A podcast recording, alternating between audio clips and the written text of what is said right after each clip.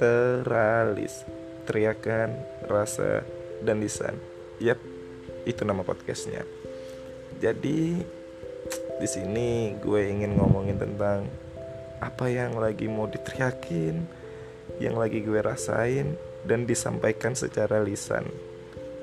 Ya, ditunggu aja mungkin episode 1 sampai beberapa ya gue nggak bisa janji sih. Intinya stay tune aja. Okay, bye.